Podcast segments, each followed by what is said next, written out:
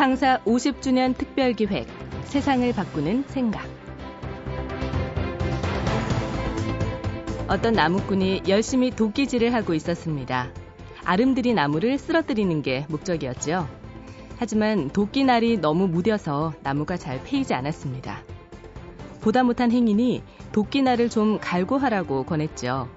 나무꾼은 퉁명스럽게 대답했습니다. 나도 알고 있지만 도끼날을 갈 시간이 없어요.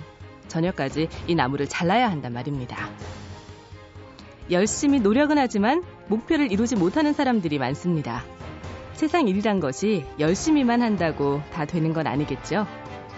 우리는 일부러 시간을 내서라도 도끼날을 가는 지혜로운 나무꾼인가요? 창사 50주년 특별기획 세상을 바꾸는 생각.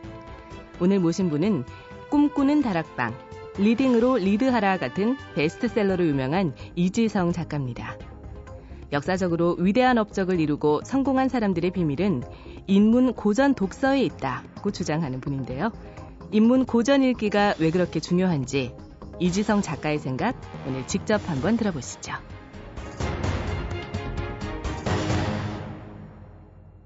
안녕하십니까 어, 이지성입니다. 오늘 제가 여러분들에게 드리고 싶은 말씀은 그 인문 고전 독서의 힘입니다. 우리가 아인슈타인 하면은 어, 창조적 상상력의 대가로 생각을 하고 있죠. 어, 그는 어, 20대의 상대성 이론이라는 전무후무한 물리학 이론을 발표했습니다. 어, 아인슈타인의 이론은 지금 우리 21세기를 어, 좌지우지하고 있는 어, 이론이 되고 있는 거죠. 우리가 아인슈타인을 생각하면 보통 원래 아인슈타인이 천재였을 것이다라는 생각을 많이 하고 있습니다. 또 어떤 사람들은 아인슈타인이 본래 천재는 아니었지만 인생의 어느 순간에 갑작스럽게 하늘에서 어떤 선물 같은 그런 천재성을 부여받아서 천재적인 이론을 완성시켰다라고 생각을 하고 있지요. 하지만 그게 전부일까요? 제가 발견, 조사하고 연구한 바에 따르면 그렇지 않습니다. 아인슈타인의 창조적 상상력의 원천은 인문고전 독서에 있습니다. 아인슈타인은 12살 때 어, 막스 탈무드라는 어떤 유대인 의대생을 만납니다. 그 사람을 멘토로 삼아서 인문고전 독서를 12살 때 시작을 하게 되었습니다. 그때 아인슈타인은 칸트의 순수이성 비판을 처음으로 만났는데요. 그 순수이성 비판에 10대 시절에 얼마나 깊이 빠져들었던지 17살 무렵에는 17살쯤 되면 보통 우리가 그러지 않습니까? 어, 남자들 같은 경우는 술을 이렇게 마시게 되잖아요. 아인슈타인의 친구들도 그때 이제 술의 세계에 좀 빠져들던 참이었습니다. 그때 아인슈타인은 어, 술 문화에 젖어드는 친구들 앞에서 이렇게 선언을 했습니다. 어, 너희들은 술에 평생 술에 취한 삶을 살겠지만 나는 평생 철학 고전, 특히 칸트의 순수이성 비판에 취하는 삶을 살겠다. 그리고 아인슈타인은 또다시 칸트 순수이성 비판을 철하게 읽고 사색하기 시작을 합니다. 그리고 20대 초반에, 20대 중반에 상, 상대성 이론을 발표하게 되죠. 아인슈타인은 어, 칸트의 순수이성 비판을 세상을 떠나는 직전까지도 읽고 공부하고 사색한 것으로 유명합니다. 한때 아인슈타인은 이런 말도 남겼죠. 칸트의 순수이성 비판이 없었더라면 나는 결코 상대성 이론을 발견할 수 없었을 것이다. 그런데 안타깝게도 이런 사실이, 이런 역사적 사실이 우리나라에는 거의 알려져 있지 않는 것 같습니다. 토마스 제퍼슨을 비롯해서 미국을 만든 미국 건국의 아버지들, 그리고 인류의 역사를 새로 쓴 레오나드로 다빈치 같은 천재들, 그리고 바하나 핸델 같은 음악가들, 반 고흐나 피카소 같은 예술가들, 이런 사람들의 공통점 역시 인문고전 독서입니다. 이 사람들은 평생 인문고전을 사랑했고 인문고전에서 얻은 영감과 지혜를 토대로 자신의 어, 천재성을 개발했다라는 공통점을 가지고 있습니다. 그런데 앞에서도 말씀드렸지만 이런 사실들은 우리나라에 전혀 알려지지 않았습니다. 왜 그럴까요? 그것은 우리나라 교육 과정에 문제가 있기 때문입니다. 우리나라 교육은 미국의 공립학교 교육을 그대로 수용한 교육 과정입니다. 안타깝게도 음, 우리나라는 그 미국의 교육 과정이 사립학교 교육 과정과 공립학교 교육 과정으로 나뉘어져 있잖아요. 사립학교 교육 과정은 리더를 만드는 교육 과정입니다. 그리고 공립학교 교육과정은 팔로우를 만드는 교육과정이지요. 제가 지난번에 한 일간지 기자와 어, 대화를 한 적이 있습니다. 그 기자님은 미국의 어, 최고 명문 사립학교에 있는 한국인 학생 회장이라든지 한국인 교사 이런 분들을 어, 계속 인터뷰해오고 그들의 자료를 모으고 있는 분입니다. 또 그런 것들을 기사로 내보내는 분이기도 하고요. 그분이 이런 말씀을 하더라고요.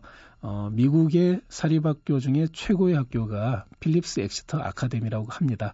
근데 이, 아, 이 사립학교의 그 졸업식의 하이라이트가 뭐냐면은 고대 그리스 라틴 고전을 고대 그리스어와 라틴어로 읽고 어, 박사 학위를 따는 그 사람급의 어, 두툼한 논문을 쓴 어, 그런 행사가 있다고 그래요. 그 중에서 가장 어, 최고의 논문을 쓴 학생 10명을 선발해서 졸업식 때 그 10명에게 월계관을 씌워주는 행사가 있다고 합니다. 그 논문 자체도 고대 그리스어나 라틴어로 쓴다고 합니다. 이 필립스 엑시터 아카데미의 어, 졸업생 중 가장 유명한 사람이 마크 주커버크죠. 마크 주커버크는 페이스북 창시자인데 이 사람의 페이스북에 가보면 어, 자신의 가장 큰 취미가 두 가지인데 첫째는 어, 컴퓨터 프로그램 만들기, 둘째는 그리스 라틴 버전을 어, 그리스 또는 그리스어 또는 라틴어로 읽는 것이 취미다라고 할 정도로 인문고전의 그 지대한 자신의 인생에 대한 영향력을 고백하고 있는 사람이기도 합니다. 미국이나 뭐 특히 중국도 인문고전 독서 교육이 굉장히 활발합니다. 그래서 국가적으로 시행이 되고 있고요. 초등학생이 두보나 어떤 뭐 200의 시를 뭐 잘잘 읽고 또 고대 운율에 맞춘 시를 쓸 줄 알고 논어 맹자를 비롯한 이런 중국 고전들을 다 읽는 과정이 이미 10대 시절에 다 이루어지고 있습니다. 특히 또 미국의 사립학교나 유럽의 사립학교 같은 경우는 대부분 고등학교를 졸업하기 전에 인문고전 100권을 읽고 졸업하는 것이 어, 기본 교육과정으로 되어 있습니다. 하지만 공립학교는 인문고전을 읽는 게 없습니다. 안타깝게도 우리나라는 미국의 또는 유럽의 공립학교 교육 과정을 그대로 받아들여서 지금 진행이 되고 있습니다. 그러다 보니까 우리가 어, 국영수 위주의 어떤 얄팍한 공부만 하고 있을 뿐이지 인문 고전 즉 어, 지혜의 산삼이라고 할 수 있는 2000년이 넘는 세월 또는 1000년이 넘는 세월 어, 작게는 수백 년이 넘는 세월을 초월해서 우리의 이, 삶에 21세기에 지대한 영향을 미치고 있는 인류의 어떤 진정한 천재들의 두뇌와 접속할 수 있는 기회 자체를 원칙적으로 차단당하고 있는 것입니다. 그래서 우리는 그 지금부터라도 우리가 참 결심을 하고 인문고전을 읽으면서 인문고전을 통해서 우리 자신의 두뇌를 한 차원 업그레이드 시키고 그리고 그 안에서 우리가 인간답게 살 수 있는 길은 과연 무엇인가를 치열하게 사색하는 그런 일들이 우리에게 필요하다고 생각합니다. 요즘 뭐 신문 지상을 보면은 굉장히 참 안타까운 일들이 많이 보도가 되고 있는데요. 그 뭐 정부 정책을 비롯해서 어떤 뭐 학생들의 행태라든지 또는 뭐 사회적인 범죄 이런 것들이 다들 우리를 우울하게 하는 그런 이야기들이 많습니다. 즉 우리 사회가 만일 어떤 한 문제에 대해서 굉장히 깊이 사색하고 그 사색을 통해서 얻은 깨달음을 가지고 서로 나누는 그런 어떤 지혜의 문화를 갖고 지혜와 지식의 문화를 가, 그런 누리는 그런 문화적 토대 위에 서 있다라면 어, 우리나라의 모습이 오늘날 지금 이런 모습은 아닐 거라고 생각을 합니다. 그래서 우리에게는 이제 사색하는 시간이 필요한 것입니다. 나는 누구인가? 는 기본이고 우리는 어떻게 살아야 되는가 우리는 어떤 사회를 만들어야 되는가 아, 보다 더 나은 사회는 무엇일까 이런 것에 대한 우리가 사색을 하고 그 어떤 결론을 우리가 얻어야겠죠. 그런 문화가 정착이 돼 있는 사회와 그런 문화가 전혀 없는 사회는 큰 차이가 있을 수 있다고 생각을 합니다. 그래서 여러분들이 또 많은 분들이 그 인문고전 독서에 대해서 이야기하면 굉장히 어렵다라는 평 그런 말씀을 하고 하십니다. 너무 어려워서 읽을 수 없을 것 같다. 아, 너무 두렵다, 겁난다. 하지만 걱정하지 않으셔도 됩니다. 제 주변에 제 멘티들이나 제 팬카페 회원들을 그 피드백을 받아 보면은 모두 다 하는 말이 그렇습니다. 앞으로 저는 인문고전이 이렇게 재밌는 줄 정말 몰랐어요. 앞으로 다른 책은 못 읽을 것 같습니다. 인문고전만 읽을 것 같습니다. 인문고전을 만나고 새로운 세계를 만났습니다. 인문고전을 오늘 또 집에 가서 읽을 생각만 해도 내 가슴이 뛰고 벅찹니다. 이런 피드백을 굉장히 많이 받습니다. 그리고 우리 그 초등학 심지어 초등학생 아이들조차도 인문고전이 재밌다라는 얘기를 하고 있습니다. 제가 어, 제 팬카페 회원들 한 여섯 분하고 보조교사까지 합하면 한 열명인데요 어, 우리나라 수도 서울에 있는 한 쪽방촌에서 지금 계속 인문고전 독서 교육을 실시를 하고 있습니다. 거기는 초등학생하고 중학생 포함해서 약 30여 명의 아이들이 그 생활하고 있거든요. 아버지나 뭐 부모님이 어, 노숙자이시거나 또는 쪽방에 사시는 그런 부모님을 그 두고 있는 아이들입니다. 어, 당연히 학교 공부도 어, 상당히 못하고 있죠. 어, 안타까운 일이긴 하지만 이 아이들에게서 나온 반응은 우리의 상상을 초월하는 것이었습니다. 어, 재미있다, 신기하다, 좋다 이런 이야기들이 많이 나왔거든요. 그래서 우리는 굉장히 즐겁게 그 아이들과 인문 고전을 읽고 있습니다. 어, 초등학생 아이들도 즐겁게 읽는 인문 고전을 이 방송을 들으시는 청취자 여러분들이라고 재미있게 읽지 못하라는 법은 없다고 생각을 합니다. 그래서 인문 고전 독서를 어, 어떻게 하는가, 우리가 어떤 방법을 해야 되는가, 그리고 우리가 인문고전을 어떤 책을 어떻게 읽어야 되는가, 여기에 대해서는 그 제가 어떤 제 저작에, 제 저서에 다 기록을 해 놓았습니다. 그래서 이 구체적인 방법들은 어떤 그런 제 저작을, 제 책을 참고를 하시면 될 것 같습니다. 저는 이제 결론적인 이야기를 드리고 싶습니다. 인문고전을 우리가 왜 읽어야 되는가? 읽어서 어떻게 해야 되는가?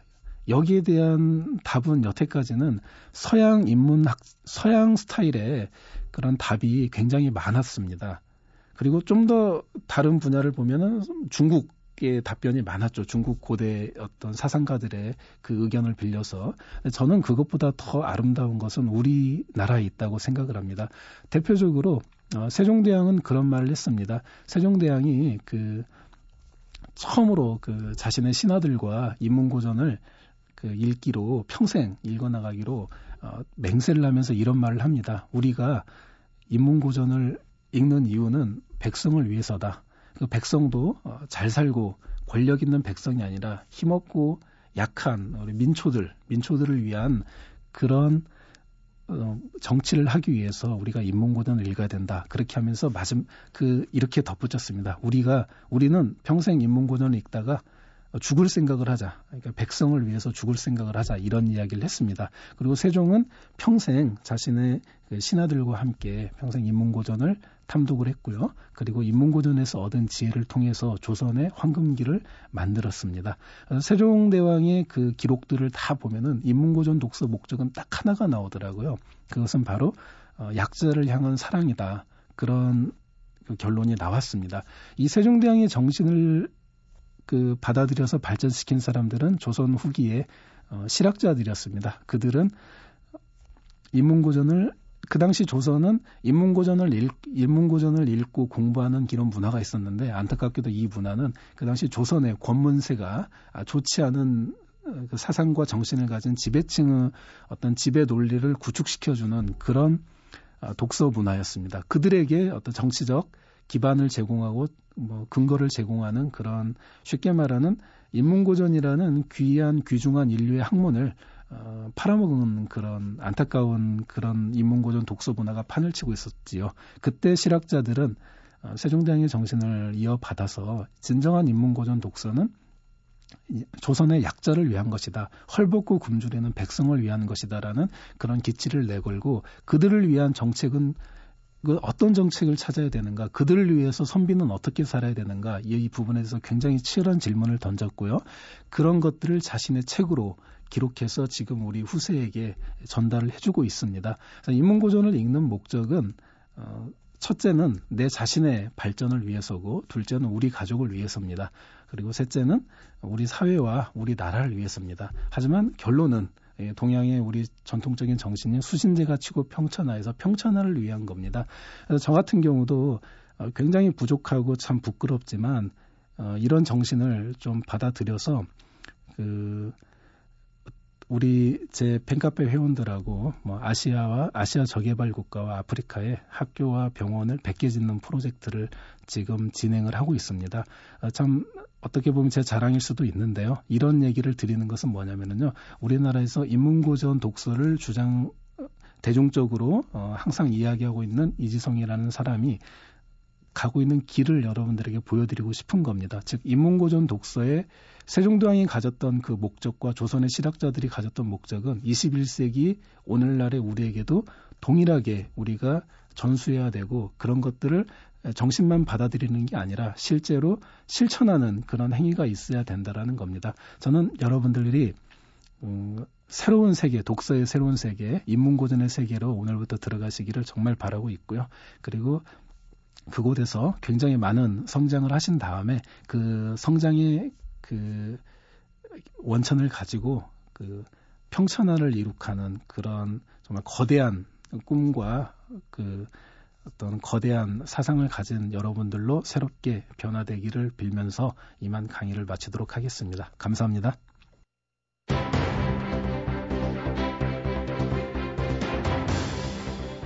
우리가 먹는 식품은 유효기간이라는 게 있죠. 우리가 배운 지식에도 유효기간이 있습니다. 길게 잡아야 3년이라고 하는 사람들도 있는데요. 더 이상 쓸모없게 된 지식이나 생각은 빨리 버리는 것이 좋겠죠. 인문 고전 읽기를 통해서 상상력과 지혜를 자주 충전해주고 세상과 미래를 바꿔보시기 바랍니다. 창사 50주년 특별기획 세상을 바꾸는 생각 기획 김혜나 연출 손한석 구성 이병관 기술 이병도 내레이션 류수민이었습니다. 다음 주에 찾아뵙겠습니다. 여러분 고맙습니다.